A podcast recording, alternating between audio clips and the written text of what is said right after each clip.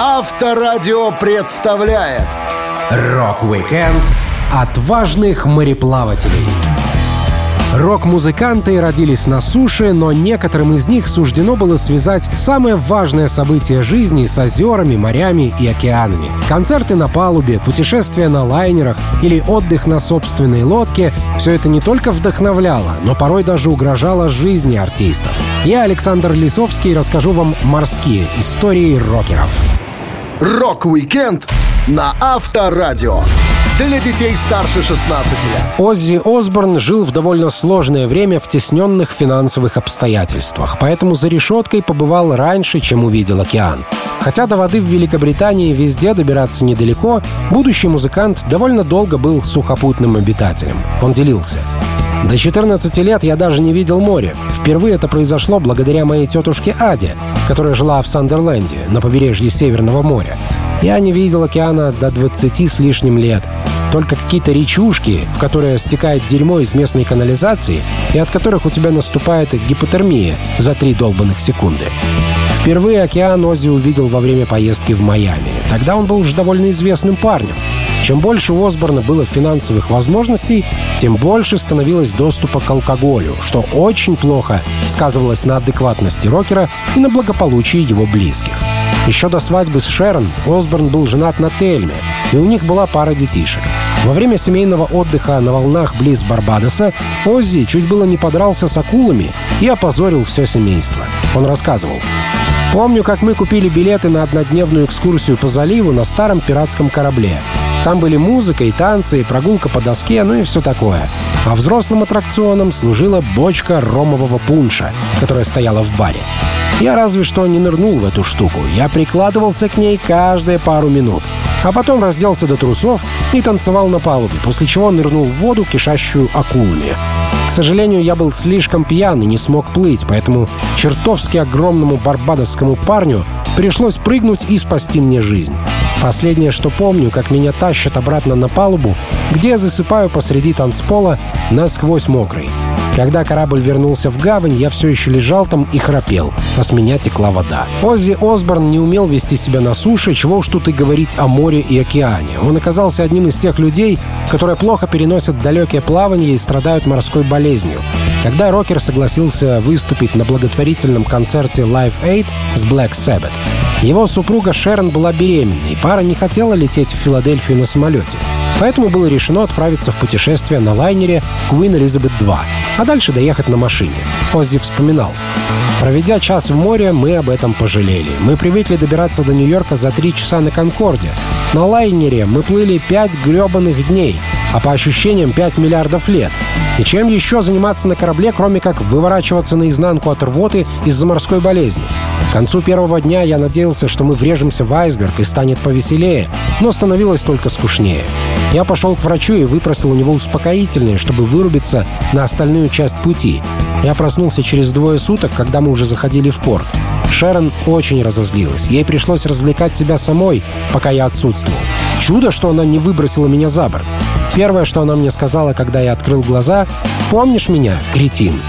Другим участникам Black Sabbath даже не нужно было отправляться в плавание, чтобы начудить в океане. В 1971 году в Австралии они утопили новенькие машины промоутера, устроив гонки по побережью и увязнув в песке перед приливом. Нет ни одной истории в рассказах Black Sabbath, где музыкантам удавалось выйти сухими из воды. Так что морские поездки им категорически противопоказаны. Рок-викенд отважных мореплавателей на Авторадио.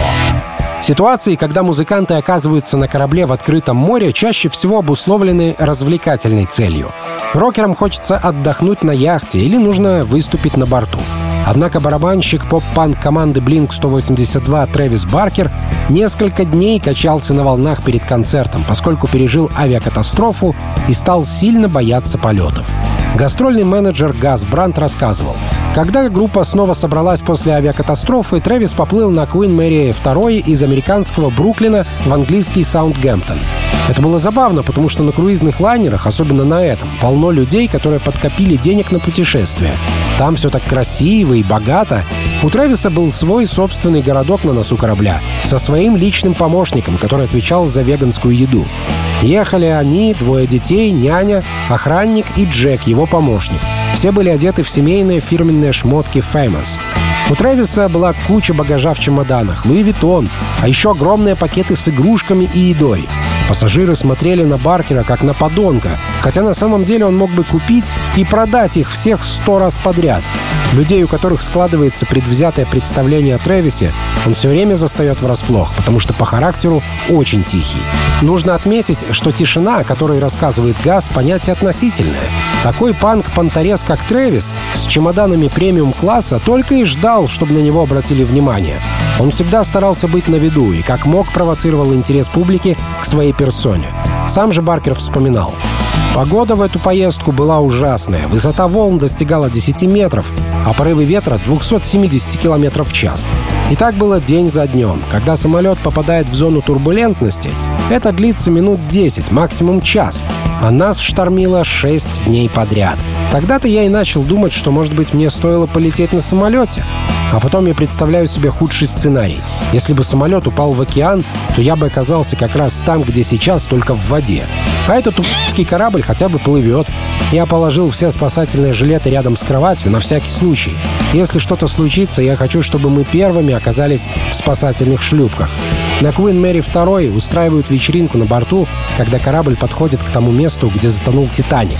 И в колонках играет саундтрек из фильма, чего мне становилось жутко и некомфортно. Это был не первый морской опыт музыканта. Еще в молодости его группа Blink-182 играла концерт на американском авианосце «Нимец» в Оманском заливе. Чтобы туда попасть, ребята совершили долгий перелет на большом военном вертолете с открытой задней частью. На военных кораблях действовали свои правила, но панков об этом слишком поздно предупредили. Трэвис говорил, на Нимеце не разрешалось употреблять алкоголь, но у капитана корабля в каюте имелась бутылка бренди на всякий случай. Мы убедили его, что этот случай как раз настал. Мы провели там 24 часа, и я не спал всю ночь, изучая корабль и знакомясь с моряками. Мне даже удалось с ними потренироваться. В лазарете мне предложили пройти процедуру, где тебе в вену вводят охлажденный физиологический раствор, чтобы снизить температуру тела. Все, что понижало температуру, было очень приятно. Когда пришла пора возвращаться, нас посадили в небольшой транспортный самолет. Из-за короткой взлетной полосы они практически катапультируют самолеты в воздух. Так что эмоции от этого плавания было по горло. Рок-викенд отважных мореплавателей. На Авторадио. В рассказах Брюса Диккенсона из Iron Maiden, если упоминаются корабли и капитаны, то это касается воздушных, а не водных судов. Хотя в воде музыкант с самого детства чувствовал себя как рыба. Он унаследовал умение плавать от предков, которых обучали перемещению на воде в довольно суровых условиях, Брюс рассказывал. Нашей семейной чертой была способность отлично плавать. Моего отца, чтобы он научился держаться на воде и не тонуть, в свое время просто швырнули в волны Норфолк-Брода. Папа плавал как рыба, в детстве он запросто мог проплыть три мили в океанских волнах. Я же, напротив, всегда считал плавание чрезвычайно опасным занятием. Это предварительное утопление. Я один из тех, кому на роду написано «утонуть». Я учился плавать под папиным присмотром. Где-то на дне заплесневелого чемодана до сих пор лежит мой сертификат, в котором сказано, что я в тот день проплыл нужную дистанцию в утвержденном стиле. Нахлебавшись хлоркой в таком количестве, что хватило бы ослепить батальон времен Первой мировой, я щурился покрасневшими глазами от солнечных лучей, радуясь, что все закончилось. Диккенсон принимал на себя различные испытания, которые предлагали ему в школьном возрасте. Поэтому, когда на горизонте замаячила перспектива научиться управлять лодкой, он не стал долго раздумывать. Для поступления на учебу нужно было хорошо держаться на воде, музыкант вспоминал. Лодочный тест заключался в том, чтобы надеть армейские ботинки, джинсы и толстый шерстяной армейский свитер, а затем броситься в реку. Автомобильный мост через реку Нин служил наблюдательным пунктом, откуда можно было посмотреть, как топят юных ребят. Меня считали потенциальным гребцом, поэтому у меня была и вторая попытка, и третья. Я решил, что они будут продолжать делать это, пока я не утону, поэтому перестал дышать и проглотил много воды, прежде чем меня, наконец, поддели за одежду лодочным крюком и вытащили из реки. Эта бесчеловечная практика была прекращена после того, как в реке нашли мертвых коров, плывущих по течению, и зараженных какой-то ужасной инфекцией. Однажды в Сиднее, когда Брюс Диккенсон решил покататься с подругой по ночному океану, и они вылезли из лодки освежиться в волнах, детские навыки помогли музыканту спастись от акул, что светили своими плавниками. Но самым необычным морским опытом Брюса Диккенсона стало трехдневное пребывание на атомной подлодке в Шотландии. Капитан судна дал Брюсу специальное приглашение на борт и помог почувствовать, каково это — жить и работать подводником. Интерес к таким судам появился у Брюса после общения с подводником и создателем гитар, старшим механиком Ричардом Бэнксом. Мало того, Диккенсон хотел купить подлодку для личного использования. Он рассказал, я купил радиоуправляемую реплику подводной лодки длиной в полтора метра и хотел купить настоящую дизельно-электрическую субмарину, как ни странно, у детской благотворительной организации. Нашел их объявление в газете Daily Mail. Я придумал план организовать подводные круизы через Атлантику для всех желающих.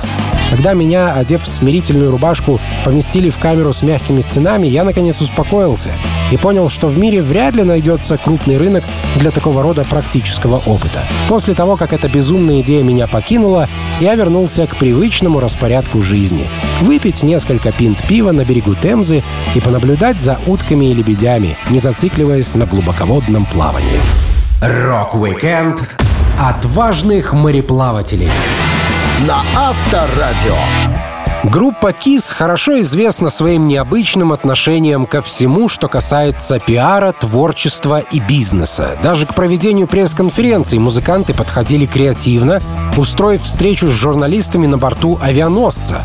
Джин Симмонс вспоминал. Наш менеджер Док запланировал пресс-конференцию в Нью-Йорке. Он предложил провести встречу в Нью-Йоркской публичной библиотеке на углу 42-й улицы и 5-й авеню. Я понимал его логику. Нужно, чтобы место было доступным для всей национальной прессы. Но это мне не нравилось. Кис нечего делать в библиотеке. Тогда я вспомнил, что в 81-м Даяна Росс устраивала пресс-конференцию на американском авианосце «Интрепид». Я предложил Доку провести встречу с журналистами на том же корабле, который стоял на реке Гудзон на приколе в западной части Манхэттена.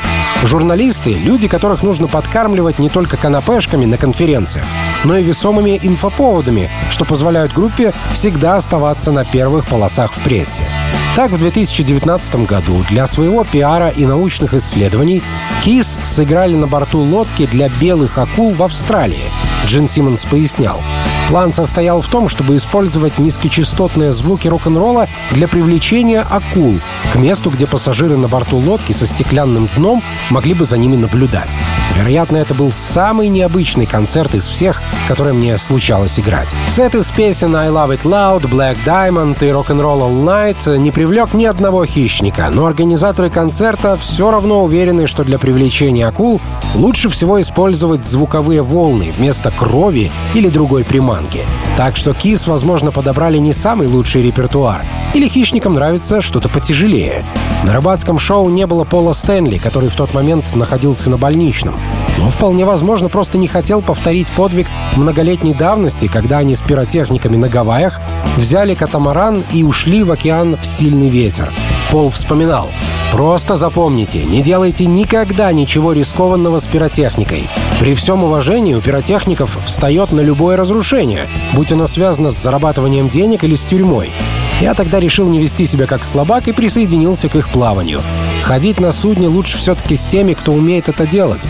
А я как-то оказался с неопытным капитаном и нашим приятелем Риком, которого, кстати, все называли Доп, сокращенно от Добермана, потому что он на шее носил шипованный собачий ошейник. Для наибольшего экстрима ребята решили плыть не параллельно, а перпендикулярно берегу, так что их унесло в океан. Рыбаки с одной лодки предупредили, что началось сильное приливное течение, и даже на хорошем моторе выбраться будет сложно. Но было уже поздно. Мореплаватели решили добраться до берега вплавь. Стэнли вспоминал. Мы сиганули в воду и как-то боком доплыли до двух серферов. «Мы выбраться не можем!» — крикнул я им. «Помогите!» «Иди на...» — сказал один из чуваков и, поймав волну, унесся, оставив нас погибать. Еще через несколько минут я уже боролся за то, чтобы держать голову над водой, и каждый раз, когда я окунался, в подошвы мне дико больно впивались морские ежи. В итоге ребят спас владелец проката катамаранов, который следил за ними с берега в бинокль. Так морское приключение удачно закончилось, оставив у Пола Стэнли незабываемое впечатление. Рок-викенд отважных мореплавателей. На Авторадио. Несмотря на то, что Лемми Килмистер и группа Motorhead родом из страны, окруженной водой, музыканты не часто отправлялись в дальнее плавание, предпочитая морским кораблям воздушные. Но это не помешало в последние годы жизни Лемми стать металл-капитаном гигантского круизного лайнера Motorboat, на борту которого за время вхождения по волнам выступали крутейшие металлисты того времени. Motorboat стал на воду в 2014 году. Лемми говорил, Ранее мы играли в местах, где после шоу можно сесть в тачку и укатить куда угодно. Выступали даже в тюрьме, но никогда не пели на такой здоровенной лодке. Когда я ездил в Ливерпуль на концерт «Битлз», узнал, что они организовали рок-н-ролльные круизы на двух старых паромах. Вы берете пять групп, выходите на три или четыре часа, они выступают на сцене среди морских волн и возвращаются к ужину. Тогда у меня возникла идея сыграть в открытых водах. В этом деле главное не облажаться, найти хорошие группы и отличную морскую команду, иначе потерпите фиаско.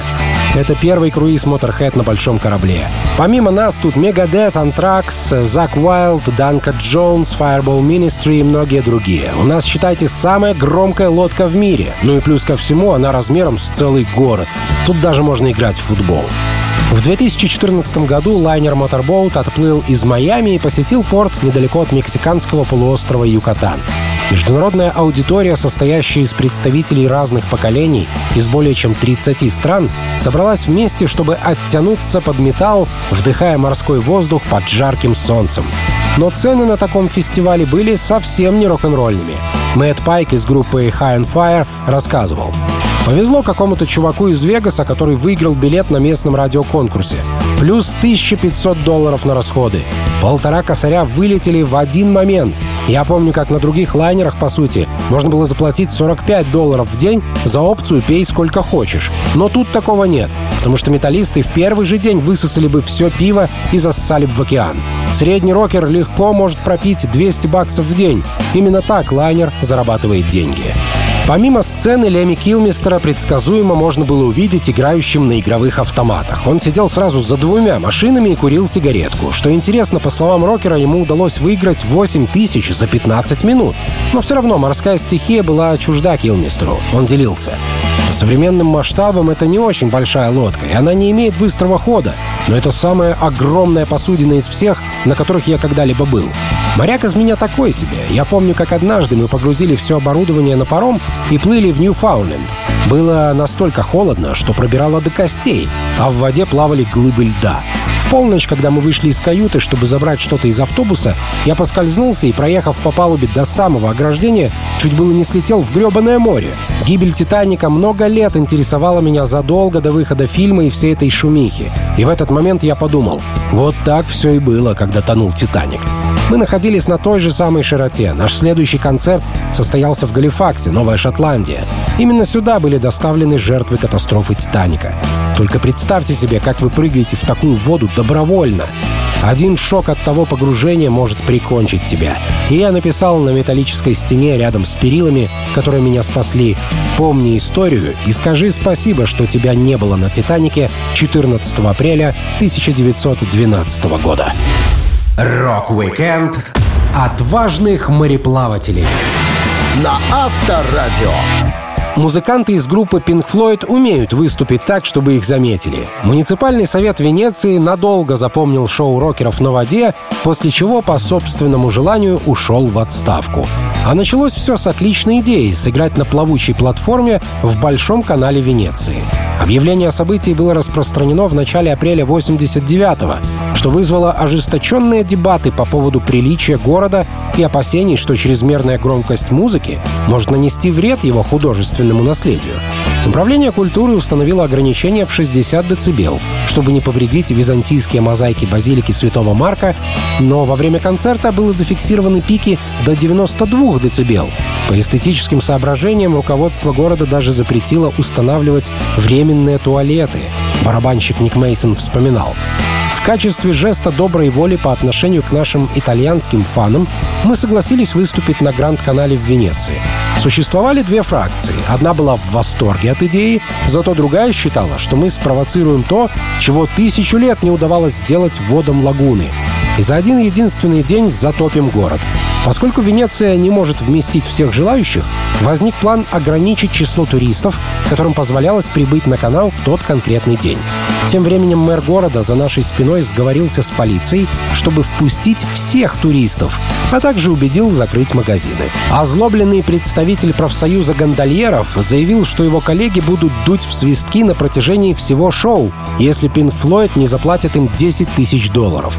Музыканты смекнули, что это был чистейшей воды блеф, поскольку не существует в мире таких свистков, которые могли бы пробиться сквозь производимый рокерами шум. Сценическая площадка неожиданно была объявлена мореходным судном, облагаемым дополнительным налогом. Если бы Пинк Флойд попытались двинуться на ней по Гранд-каналу, полиция перекрыла бы все входы и выходы. Концерт вызвал настоящее безумие. Его посмотрело 200 тысяч зрителей, расположившихся на берегах и лодках. А благодаря спутниковой трансляции аудитория выросла еще на 100 миллионов человек. Городские власти хотели себе привилегированные места. Барабанщик Ник Мейсон вспоминал. Прибыла поистине царственная платформа, полная сановников, которые доставляли нам столько проблем. Эта освещенная баржа, на которой подавалась трапеза из семи блюд, оказалась прямо перед сценой, болтаясь между нами и публикой и перекрывая весь обзор. Тут народ просто взбесился. Град бутылок и мусора обрушился на сановников. Официанты мужественно защищали своих господ, прикрывая их серебряными подносами. Вскоре баржа дала задний ход, на сей раз пробуя причалить сбоку от нашей платформы. Однако после одного единственного взгляда на нашу бригаду, рядом с которой пираты черной бороды показались быть тихими пенсионерами, сановники отчалили и поплыли прочь. Больше мы их не видели.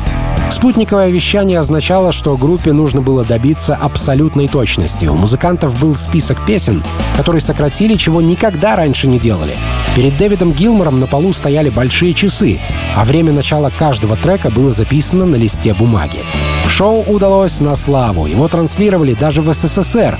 Зрители, как это обычно бывает, оставили после себя 300 тонн мусора, собирать который начали только через два дня при поддержке итальянской армии.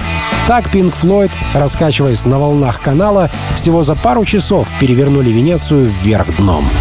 Рок-викенд отважных мореплавателей. На Авторадио. С юных лет Стинг был хорошо знаком с историей кораблестроения. Его родители жили недалеко от судостроительного завода возле реки Тайн, между Ньюкаслом и Северным морем. Не стань парень музыкантом, он запросто мог бы присоединиться к сотням рабочих кораблестроителей, отправляющихся на смену под вызывающую дрожь гудок.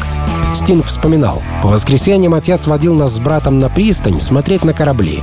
Там можно было увидеть норвежский пароход «Леда», каждую неделю ходивший от Осло до Ньюкасла и обратно по холодному Северному морю маршрутом древних викингов. Я помню, как отец мечтательно смотрел вверх на рулевую рубку и канаты, соединяющие нос корабля с пристанью. Он сожалел о том, что жизнь привязала его к земле. Получив некоторые навыки инженерной работы в армии, отец стал сборщиком в компании, которая занималась изготовлением турбин и двигателей для морских кораблей. Стинг начал заниматься музыкой параллельно с тем, как работал учителем в школе, и как раз на следующий день после своего увольнения музыкант должен был отправиться в рейс на круизном теплоходе «Ариана». Рокеры развлекали пассажиров, называясь при этом не Last Exit, как обычно, а трио Ронни Пирсона, поскольку Ронни подкинул им эту морскую халтурку.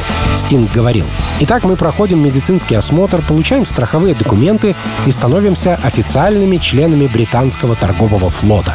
Ариана была построена в 1957 году. Это судно водоизмещением 42 тысячи тонны и примерно 360 метров длиной. Оно вмещает более 2000 пассажиров. Верхняя часть корабля выкрашена в сливочно-белый цвет. В этой махине 16 этажей, 11 прогулочных палуб, несколько бассейнов и один теннисный корт. Все это хозяйство обслуживает 900 членов экипажа, в том числе и мы. Когда я вхожу по трапу на борт корабля с гитарным футляром в руке, настроение у меня приподнятое. Верхние палубы предназначались только для пассажиров первого класса и старших офицеров. Нижние — для пассажиров второго класса, палубных матросов, обслуживающего персонала, поваров и уборщиков. А под всем этим находились работники огромного машинного отделения. Каюта Стинга была с одной койкой, без иллюминатора, с голыми металлическими стенами. Но музыканты имели право совершенно свободно ходить по всему кораблю. Стинг рассказывал, как в первом же своем плавании их группе пришлось играть в шторм. К вечеру началось настоящее волнение. Корабль переваливался с одного бока на другой. Мне повезло, что я никогда не был подвержен приступам морской болезни. Но мы играли в зале для танцев на корме прямо под винтами, где качка сильнее всего. Ударная установка Ронни стояла на маленьком коврике и ездила вперед-назад по гладкому деревянному полу, мне удалось раскачиваться вместе с бас-гитарой в такт корабельной качки, а Джерри привязал свой синтезатор, чтобы тот оставался на месте. Но бедный Ронни практически не справляется со своей ударной установкой, которая ездила и каталась по всей сцене. Стоит ему потянуться за микрофоном, чтобы начать петь. Микрофон его бил по зубам или с бешеной скоростью уносился прочь. Выступление так и не было окончено. Когда помощник капитана заметил, что шоу превратилось в комические импровизации, было решено перенести концерт на другое время. Стинг же навсегда для себя решил, что в следующий раз, когда он будет выступать на палубе, это будет его собственный корабль. Рок-викенд отважных мореплавателей на Авторадио.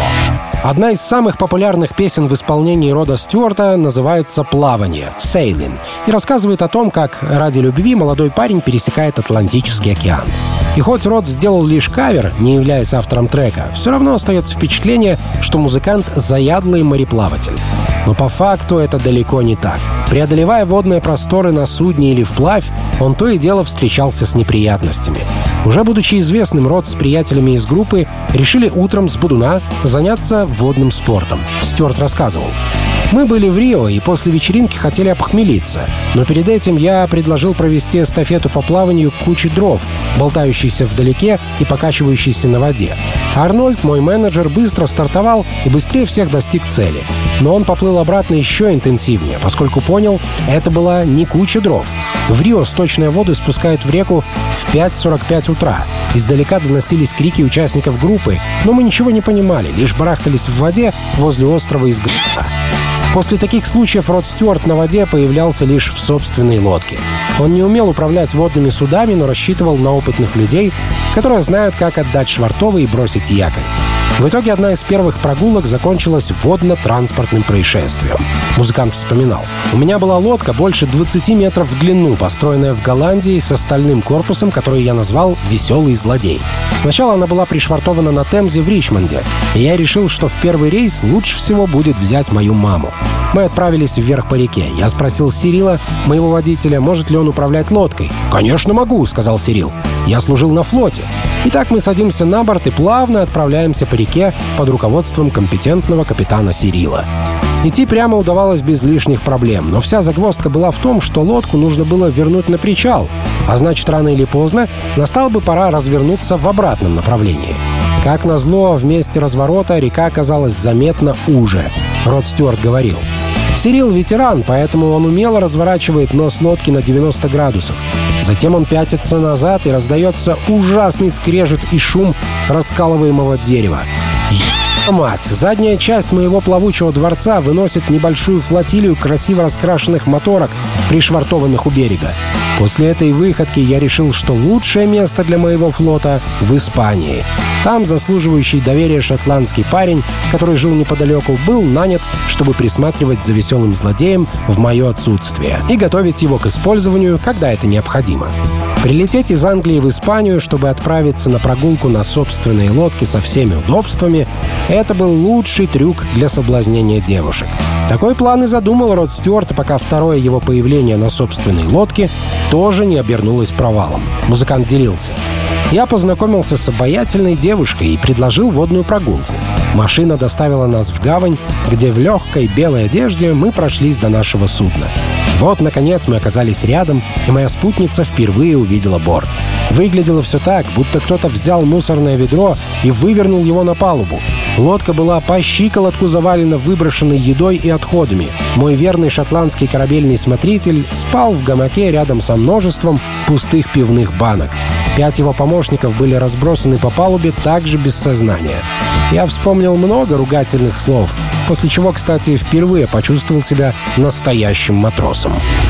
Рок-викенд отважных мореплавателей. На Авторадио. По роду профессии гитарист Rolling Stones Кит Ричардс был вынужден путешествовать, так что водные преграды преодолевать ему приходилось частенько. Конечно, в качестве основного вида транспорта группа выбирала самолет, но походить под парусом или на моторе по волнам в свободное время было одним из самых интересных развлечений. Кит даже познакомился с моряками на военных кораблях. Он рассказывал.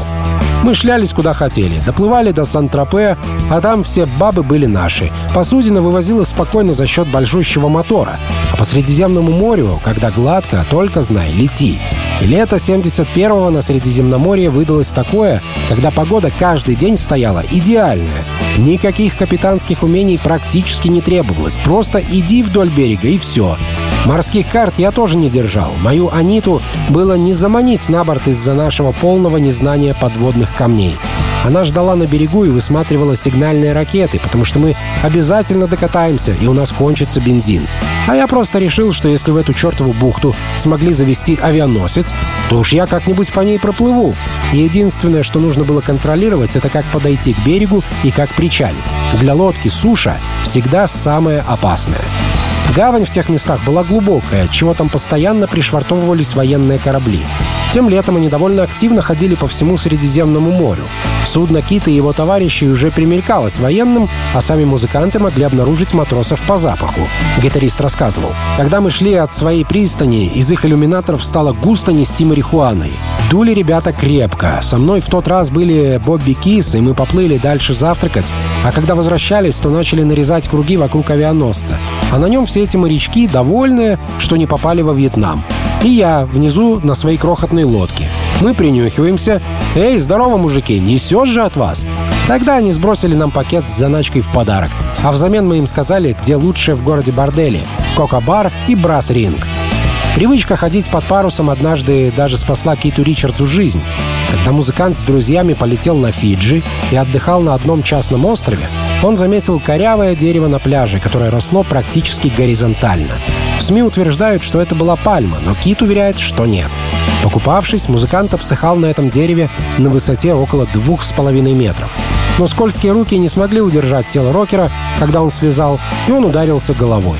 Кит не заметил, как получил трещину черепа, и если бы не прогулка на лодке на следующий день, Ричардс был бы в смертельной опасности. Он говорил, «Я все так же чувствовал себя прекрасно, и мы поехали кататься на яхте. Вода была гладкая, как зеркало, но только мы чуть-чуть выбрались в открытое море, покатили эти огромные тихоокеанские валы. Жозефина, которая была впереди, говорит, «Ого, смотри, чего покажу». Я иду к ней на нос, а тут как раз поднялся вал. И от этого я прокинулся назад прямо на сиденье. Ослепляющая боль в голове. Только потом я выяснил, что мне повезло с этим вторым падением. Потому что от первого у меня образовалась трещина в черепе. И она могла находиться там еще черт знает сколько месяцев, пока бы ее не обнаружили или пока я не загнулся бы с ее помощью. Кровь в череп могла сочиться незаметно и очень долго, но второй удар заставил ее почувствовать и обратиться к врачу. Так что морские прогулки и вправду полезны для здоровья.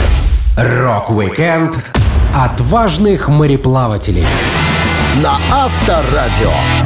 Музыканты из группы Sex Pistols всегда знали, как сделать вечер ярким, опасным и запоминающимся. Один из самых интересных концертов группы на прогулочном катере задумал их менеджер Малкольм Макларен. Цель небольшого круиза вниз и вверх по течению Темзы — раскрутить сингл «God Save the Queen». Гитарист Стив Джонс рассказывал. В начале июня 1977 года мы сделали небольшой перерыв в работе, чтобы опрокинуть несколько столов и нассать в чашу для пунша на вечеринке по случаю серебряного юбилея королевы. Компания Virgin Records проделала хорошую работу, выпустив к этому моменту сингл «God Save the Queen», Честно говоря, я никогда особо не обращал внимания на всю эту юбилейную чушь. А Джонни Роттен и Малкольм Макларен постоянно крутились вокруг этого события. Я был слишком занят в студии, чтобы это заметить. Однако выступление на плывущей по Темзе лодке было хорошим трюком, одной из лучших идей Макларена. Зная репутацию Sex Pistols и то, что им запрещали даже подходить к концертным залам, не то чтобы давать там концерты, несложно представить, что выступление в центре города на реке было неразрешенной акцией музыкантов. Джонни Роттен вспоминал. Здорово, что песня «God Save the Queen» вышла за две недели до серебряного юбилея королевы. Аренда лодки была шикарной идеей. Тогда у нас как раз был застой с концертами. Нам не разрешали выступать то там, то здесь, по самым невероятным причинам. Вдобавок Сид создавал гору проблем. Поэтому мы арендовали лодку, ту самую туристическую, на которой путешественники катаются по Темзе к Тауэру. Мы пригласили много друзей модных дизайнеров. Конечно, тогда мы делали что-то совершенно новое и нетипичное для Лондона.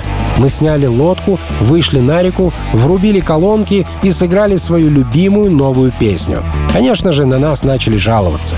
Количество полицейских, которые пытались нас задержать, было внушительным. После часа ожидания на причале судно Queen Elizabeth отошло от пирса Чаринг-Кросс в 6.30 и начало двигаться вниз по течению. Все было культурно и спокойно. Через некоторое время музыканты развернули самодельный рекламный баннер с надписью «Queen Elizabeth.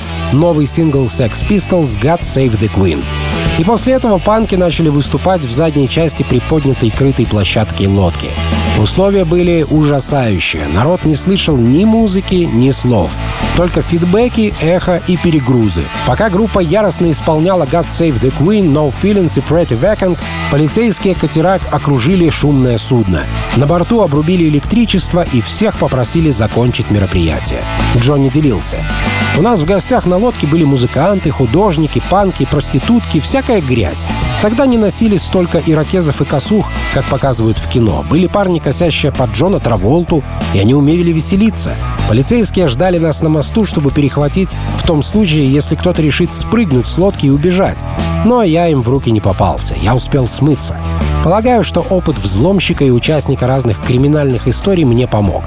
Моего брата все же сцапали, но наказания были несерьезными. Пацанов быстро амнистировали в честь юбилея королевы. Что самое прикольное, всем приписали нарушение покоя граждан. Какого нахрен покоя? Вы что, не видите, что шумные улицы полны народу? На следующее утро в газете Daily Mirror была опубликована фотография моего брата. Он тогда обкорнал волосы, носил замшевый пиджак и брюки клеш. Они поймали и Малкольма, но тот сумел договориться. Получилось, конечно, дерьмово, зато свой круиз мы запомнили надолго. Рок-викенд отважных мореплавателей. На Авторадио.